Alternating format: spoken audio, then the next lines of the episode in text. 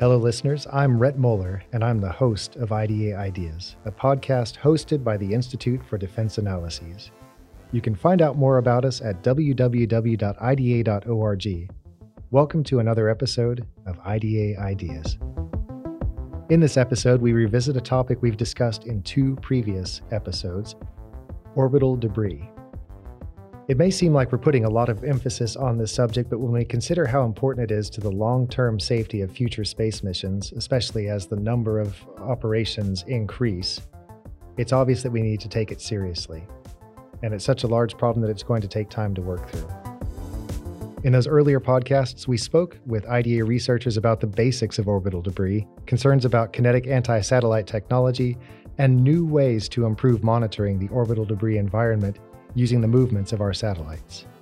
Today, we'll be discussing the challenges orbital debris poses and how we might respond to them in the policy arena. For this discussion, we are very glad to have with us Asha Balakrishnan, Assistant Director at IDA's Science and Technology Policy Institute, or STPI. Asha, thank you for being here. Uh, can you take a moment to talk a bit about your background and your role with STPI? Thanks, Rhett. So, I am an assistant director at STPI, as you mentioned earlier.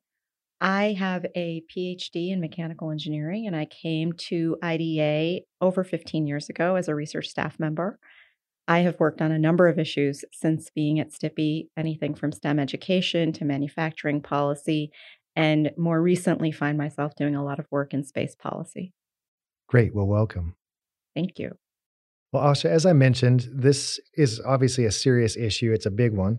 Before we really get into our discussion, I think it'll be helpful to review the basics of the topic. Uh, could you remind us what the basic challenge of orbital debris is and why it's of concern? So, first, let's start with the definition of orbital debris.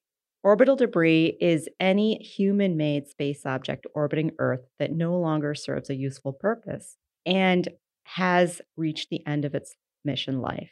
It's incapable of maneuvering or operating anymore. These are also objects that are orbiting Earth. And so we're not talking about deep space or anything in the moon's sphere. And orbital debris is important because it is commonly termed space junk.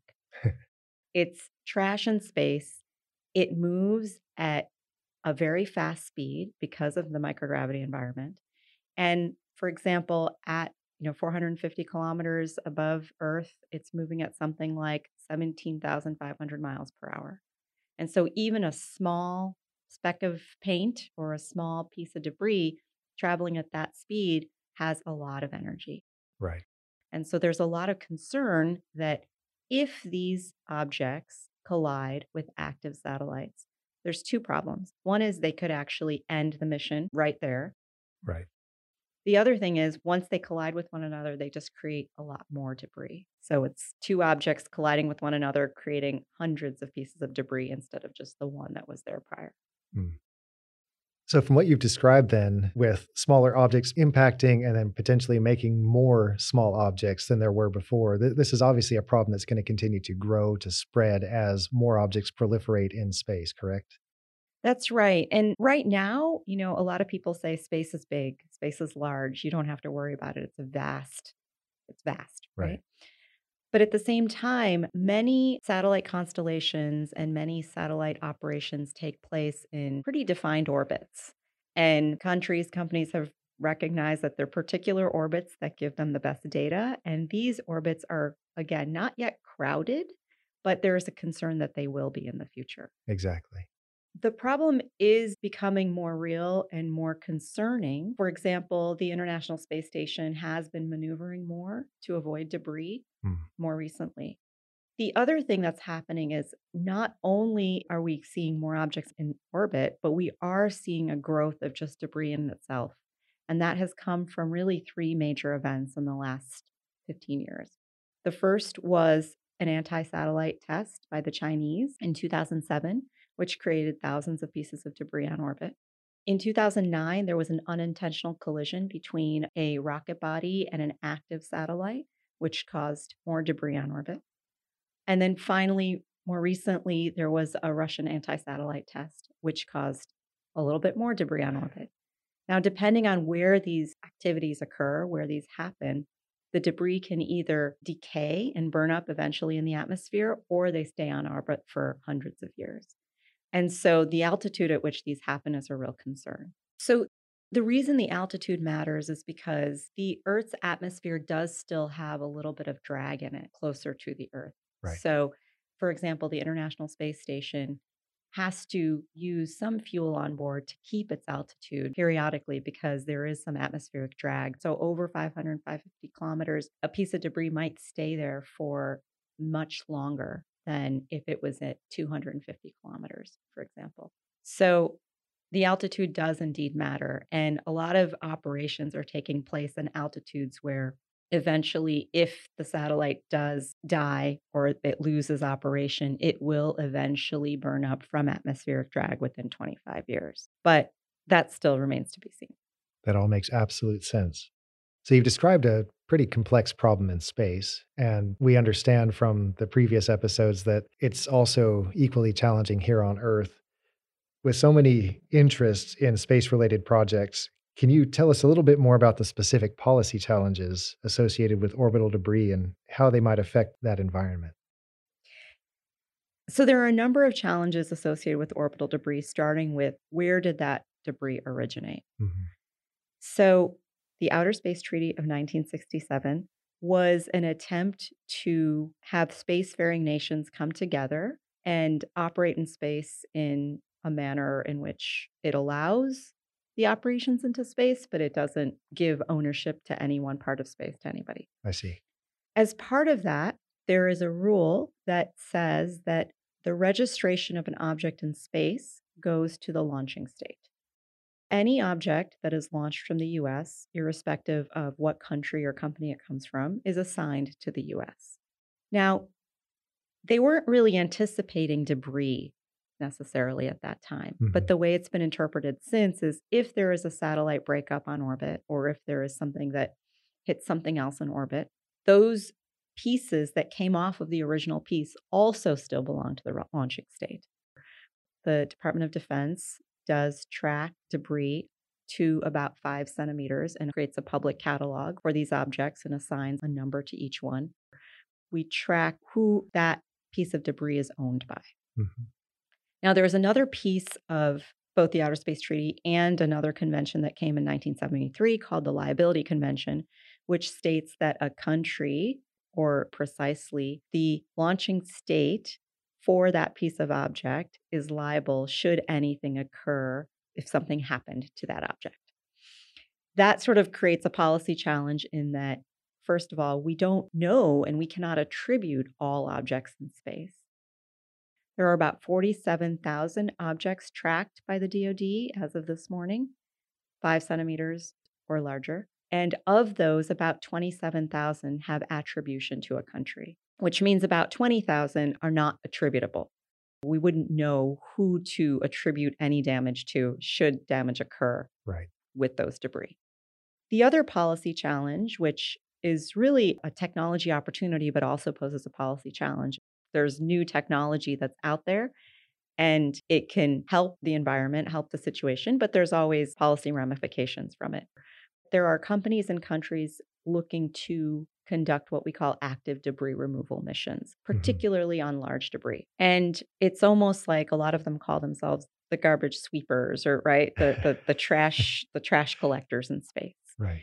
And because it is space junk and they're trying to collect this so space can become more of a sustainable operating environment. These countries and companies seeking to remove debris, there's not a lot of policy around permissions to go and touch someone else's piece of debris. Hmm. Or if a piece of debris is in the way of a satellite and a company is contracted to go touch it, move it, and get it out of the way, they need to get permission from the launching state or whoever owns that object in order to move it. And this is unprecedented. We really have not done it. And so some policy solutions are out there to think about these things, but there are definitely a lot of challenges. I would say the last challenge is that there are many challenges, but I will add there's one more challenge in that space offers a unique perspective and it's actually much cheaper to go into space now than it was before. So you have a sure. lot more countries and companies playing in space. They're not necessarily thinking about sustainability as their bottom line. They want to operate, they want to get data, they want to sell data. And sustainability and thinking about debris and debris mitigation and trying to avoid debris creation is added cost to them. And so the challenge on a policy side is to try and incentivize new actors, new companies, new countries in space to be more responsible actors in space so that it can become more sustainable. But it's bookended by the fact that there's a real drive and excitement about going into space because it's actually somewhat of an unregulated territory at the moment. So you've described problems in space, you've described policy problems here on Earth as we're trying to work through all these things. How is STPI working to help investigate all this? What is your organization doing to help make sense of all this? So, STPI has been involved in understanding the policy challenges, some of the technical challenges for about three or four years now. And we did a study first on really what is the problem, right? What problem are we trying to solve? Now, orbital debris, we know in and of itself is a problem, but what are the real challenges that this and, and threats that this this creates? Some people say space is really big. Yes, we're going to have junk in there, but it's really not that big of a problem. So the first thing we did was we did a study and we looked at what are the major challenges and we created a framework for these challenges mm-hmm. And we put them into three buckets. What are the challenges when it comes to debris prevention? So this is not a new construct. It's used in environmental studies as well. How can you prevent creating the debris in the first place? And that's right. kind of the cheapest place to start. The second bucket is once the debris is there, how can you better understand its behavior, track and characterize it? We're using telescopes and radar to watch these debris. It's not like we're communicating with them, right? They they don't have they're not active debris, they're actually very passive. And then the third bucket is okay, we didn't prevent it. We know where it is. We know it's there. How do we remove it if we need to? And so those are kind of the three buckets we put in place to try and make sense of this as a problem. On the debris prevention side, some of the challenges are that there really aren't standards and best practices for satellite manufacturers or launch vehicles to say, these are the ways we're going to make sure that we prevent debris. Or the end of life approach. So, a piece of debris, remember, it's not operating system. It doesn't have to just be a piece of paint or a rocket body that's hanging out there. It could also be a satellite that's not functioning anymore because it lost communication or something happened on board. There are some best practices for end of life, right? How do you appropriately dispose of your satellite before it becomes a piece of junk? Mm-hmm. Some of the other challenges with respect to tracking and characterization is that we don't have enough data really to track and predict where these objects are going to be in the future. We are not staring at the skies or in space and watching every single moment where everything is. We don't have ubiquitous tracking of debris. We predict where it's going to be. We use a radar maybe a few days later to say, okay, I predicted it was going to be here. Is it where it is? And then we reassign its position. So it's sort of an on off. And then there's an uncertainty, kind of an error in which we don't exactly know when the telescope or the radar sees the piece of the debris. Is it exactly where we thought it was, or is there an error to the measurement? And that error, when you predict where it's going to be later, just gets propagated. So that error becomes a lot larger. So, unless you know the uncertainties on your measurement, you're really not going to know where it is later. Mm-hmm. And challenges with respect to remediation are actually more policy challenges than they are technical challenges. Who's going to pay for debris removal? maybe it's a good idea, but who pays for your trash pickup? Right? The taxpayers do. And so I think that that is a, a, a, challenge that, you know, what are the incentives to get companies and countries to think about debris removal? And then again, there's been some research done on if we were to remove certain pieces of debris from orbits that would reduce the risk of collisions because these pieces of debris are either really large or they're in really crowded orbits. But the community hasn't come to a consensus in terms of which pieces of debris to remove. So even if we had the technology to remove it, we haven't really come to a consensus on which ones to remove and where. Right.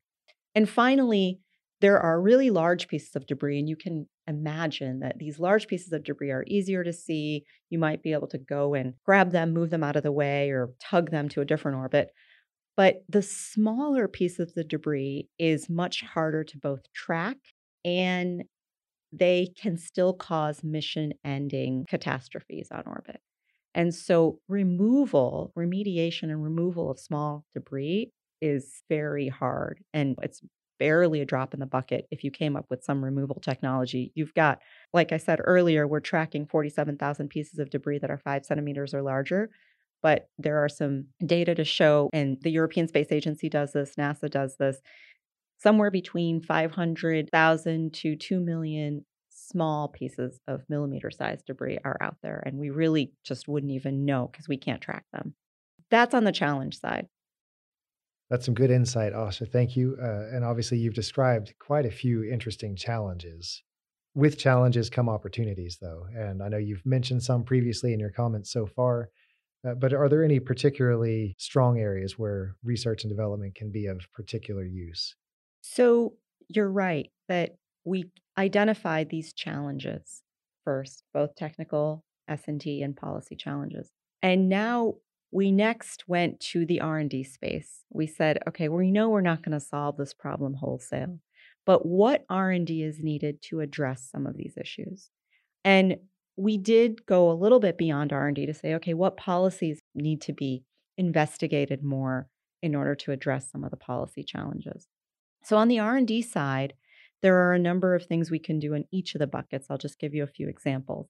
On debris prevention, there is some R&D that could improve, let's say, minimizing debris at launch. And we're starting to see that. If you've ever watched the launch of SpaceX or a ULA, you'll see that there's like stuff flying off, right. right, at launch, and even once it's somewhat in orbit. It's not to say that we can prevent this wholesale, but there are some designs that you can put in to say, okay, these tension rods are not going to come off in the same way. We're going to try and design them with something that actually disintegrates better. Another example is improving onboard propulsion systems. What I mean by that is if you imagine a debris, impending debris collision, you have two pieces of debris that potentially could collide. There's nothing you can do there. You have two active satellites that could potentially collide. Well, it's just like two cars. If you maneuver around each other, you can get away from it. Right. And that's what we call space traffic management or space traffic coordination. And then if you have a piece of debris and you have an active satellite, the only option is that the active satellite has to move. And so having onboard propulsion and kind of knowing where you are real time and what you might need to do and how to maneuver is also another area for both R&D and potential implementation. In the tracking and characterization piece, it's really about reducing those uncertainties I talked about earlier. It is about developing potential new technologies or fusing existing what we call phenomenologies. So, taking radar data with optical data, with RF sensing, and putting them all together to see if you can do a better job understanding your space environment. So, there is a lot of R&D to be done in tracking and characterization. And then on the remediation side, we really haven't demonstrated active debris removal. We really haven't demonstrated ways in which the best ways to go and grab an object and move it out of the way. A lot of people are thinking about recycling in space. This is probably among the most far out there basic research topics is people say, well, why are we going to just move it and have it burn up in the atmosphere or put it into what we call a graveyard orbit? Why don't we recycle it and repurpose it on orbit, especially as we move towards new technologies such as in space servicing, assembly, and manufacturing, where we're no longer launching things wholesale into space, but we're building things in space. So Right. why keep going against Earth's gravity and taking things down and up versus, you know, keeping things up there and repurposing them? But this is very, very basic research and, and would need to be looked into further. Great. Well, thanks for all that information, Asha. It sounds like Stippy is really, really working on many aspects of this problem. I understand another area where STPI is working is in policy issues around orbital debris, especially with the R&D Interagency Working Group. Can you tell us a little bit more about that body and its work? Sure. So after STPI conducted this study on looking at orbital debris challenges and R&D solutions, we began supporting an interagency working group, which is run under the National Science and Technology Council, which is part of the Office of Science and Technology Policy sitting in the White House. So, STPI is an FFRDC that was chartered and stood up to support the Office of Science and Technology Policy. So, right. that is our main sponsor. And a lot of the work that we do there is helping support OSTP as they bring the interagency together to tackle these issues. An interagency working group was stood up to look at this topic. Luckily, STPI had completed the report on orbital debris challenges and R&D opportunities or solutions and were able to present that work to the group. That work went into and was kind of fed into a number of discussions and deliberations as the group prepared the National Orbital Debris Research and Development Plan. Much of the work that we had done in the STPI task was then corroborated, massaged, fixed, supported by the interagency members. The reason you need the interagency in this case is that this is a topic where a number of agencies touch. Sure. When it comes to, let's say, the United Nations, State Department is responsible for representing the US in discussions at the United Nations. And so when we talk about who's liable and registration and liability convention, that is State Department when we talk about r&d and understanding the debris environment both nasa as well as the dod have done a lot of work historically on this. When we talk about who's tracking these objects well i just said earlier the dod historically has maintained a catalog of space objects. That authority is now going to be transferred, at least on the civil side, to the Department of Commerce. And so that is a big handoff that we're in the midst of right now. Right. It was put into an NDAA, a National Defense Authorization Act, I believe in 2017, and that transfer is supposed to happen by 2024. So the Department of Commerce will then become the storefront for collecting the information from commercial entities and creating a way in which the public can engage with the data and look and see where the objects are. So the Department of Commerce is involved. The FAA has launch authority. These are all examples of agencies who have equities in this and need to work together because of either their regulatory space or their expertise on these issues. And so STPI was there to support the writing teams and the development of the R&D plan. Following that, STPI supported another kind of follow-on task to the R&D plan, which was a national orbital debris implementation plan, which is taking kind of the strategic vision set out by the research and development plan and saying, okay, what are the tangible, specific things that the agencies can do? Not the public, not the commercial sector, not other countries, but what can the agencies take on to address this issue? And so we were there to support the interagency working groups. We actually separated them out into subgroups, which was one was debris prevention, one was tracking and characterization, one was debris remediation, and they all came up with actions on things their agencies could possibly do. Some things with existing funds, and some things might require new funds, but at least they came together in a way that was holistic and whole of government to identify these. And that implementation plan was published last year. Great. Well, I really appreciate your insights, Asha. And obviously, with so much interaction and so much cross team working and everything, you're trying to establish a community that works together. You're trying to create policies or help form policies that help bring all these different expertise levels together. And that's that's commendable. Speaking of working together and collaboration, especially within IDA, you also hosted a space forum in 2022, and that was focused on norms in space. Did this topic come up there? So, orbital debris came up in the norms of behavior in space insofar as countries and entities and stakeholders in space do have an opportunity to identify best practices, which is often termed as a norm, or even some rules of the road of how you might deal with debris.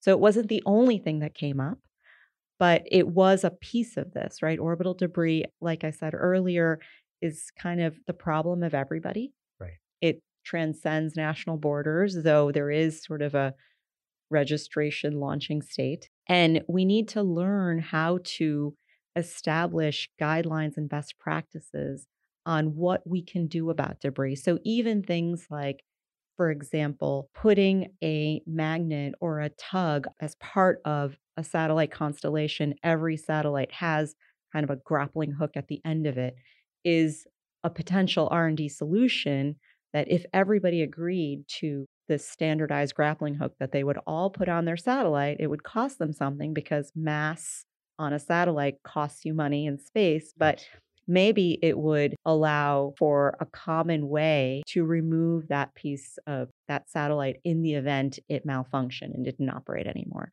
So, coming to agreements on these things is part of the discussion of norms of behavior in space. So, insofar as that is concerned, yes, it did come up.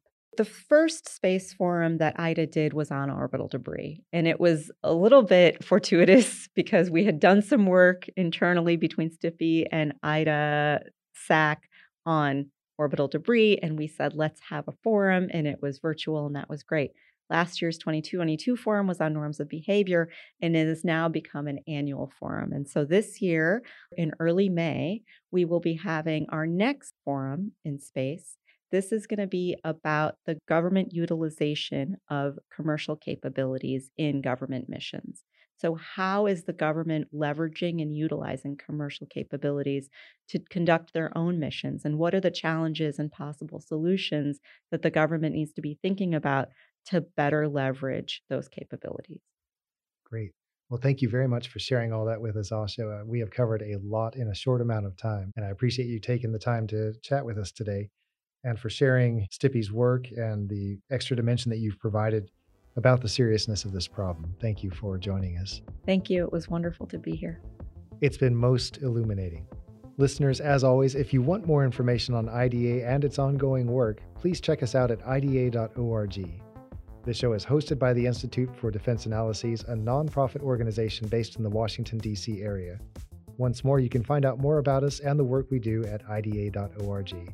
Thanks for tuning in, and we hope you'll join us again next time as we discuss another big idea here at IDA Ideas.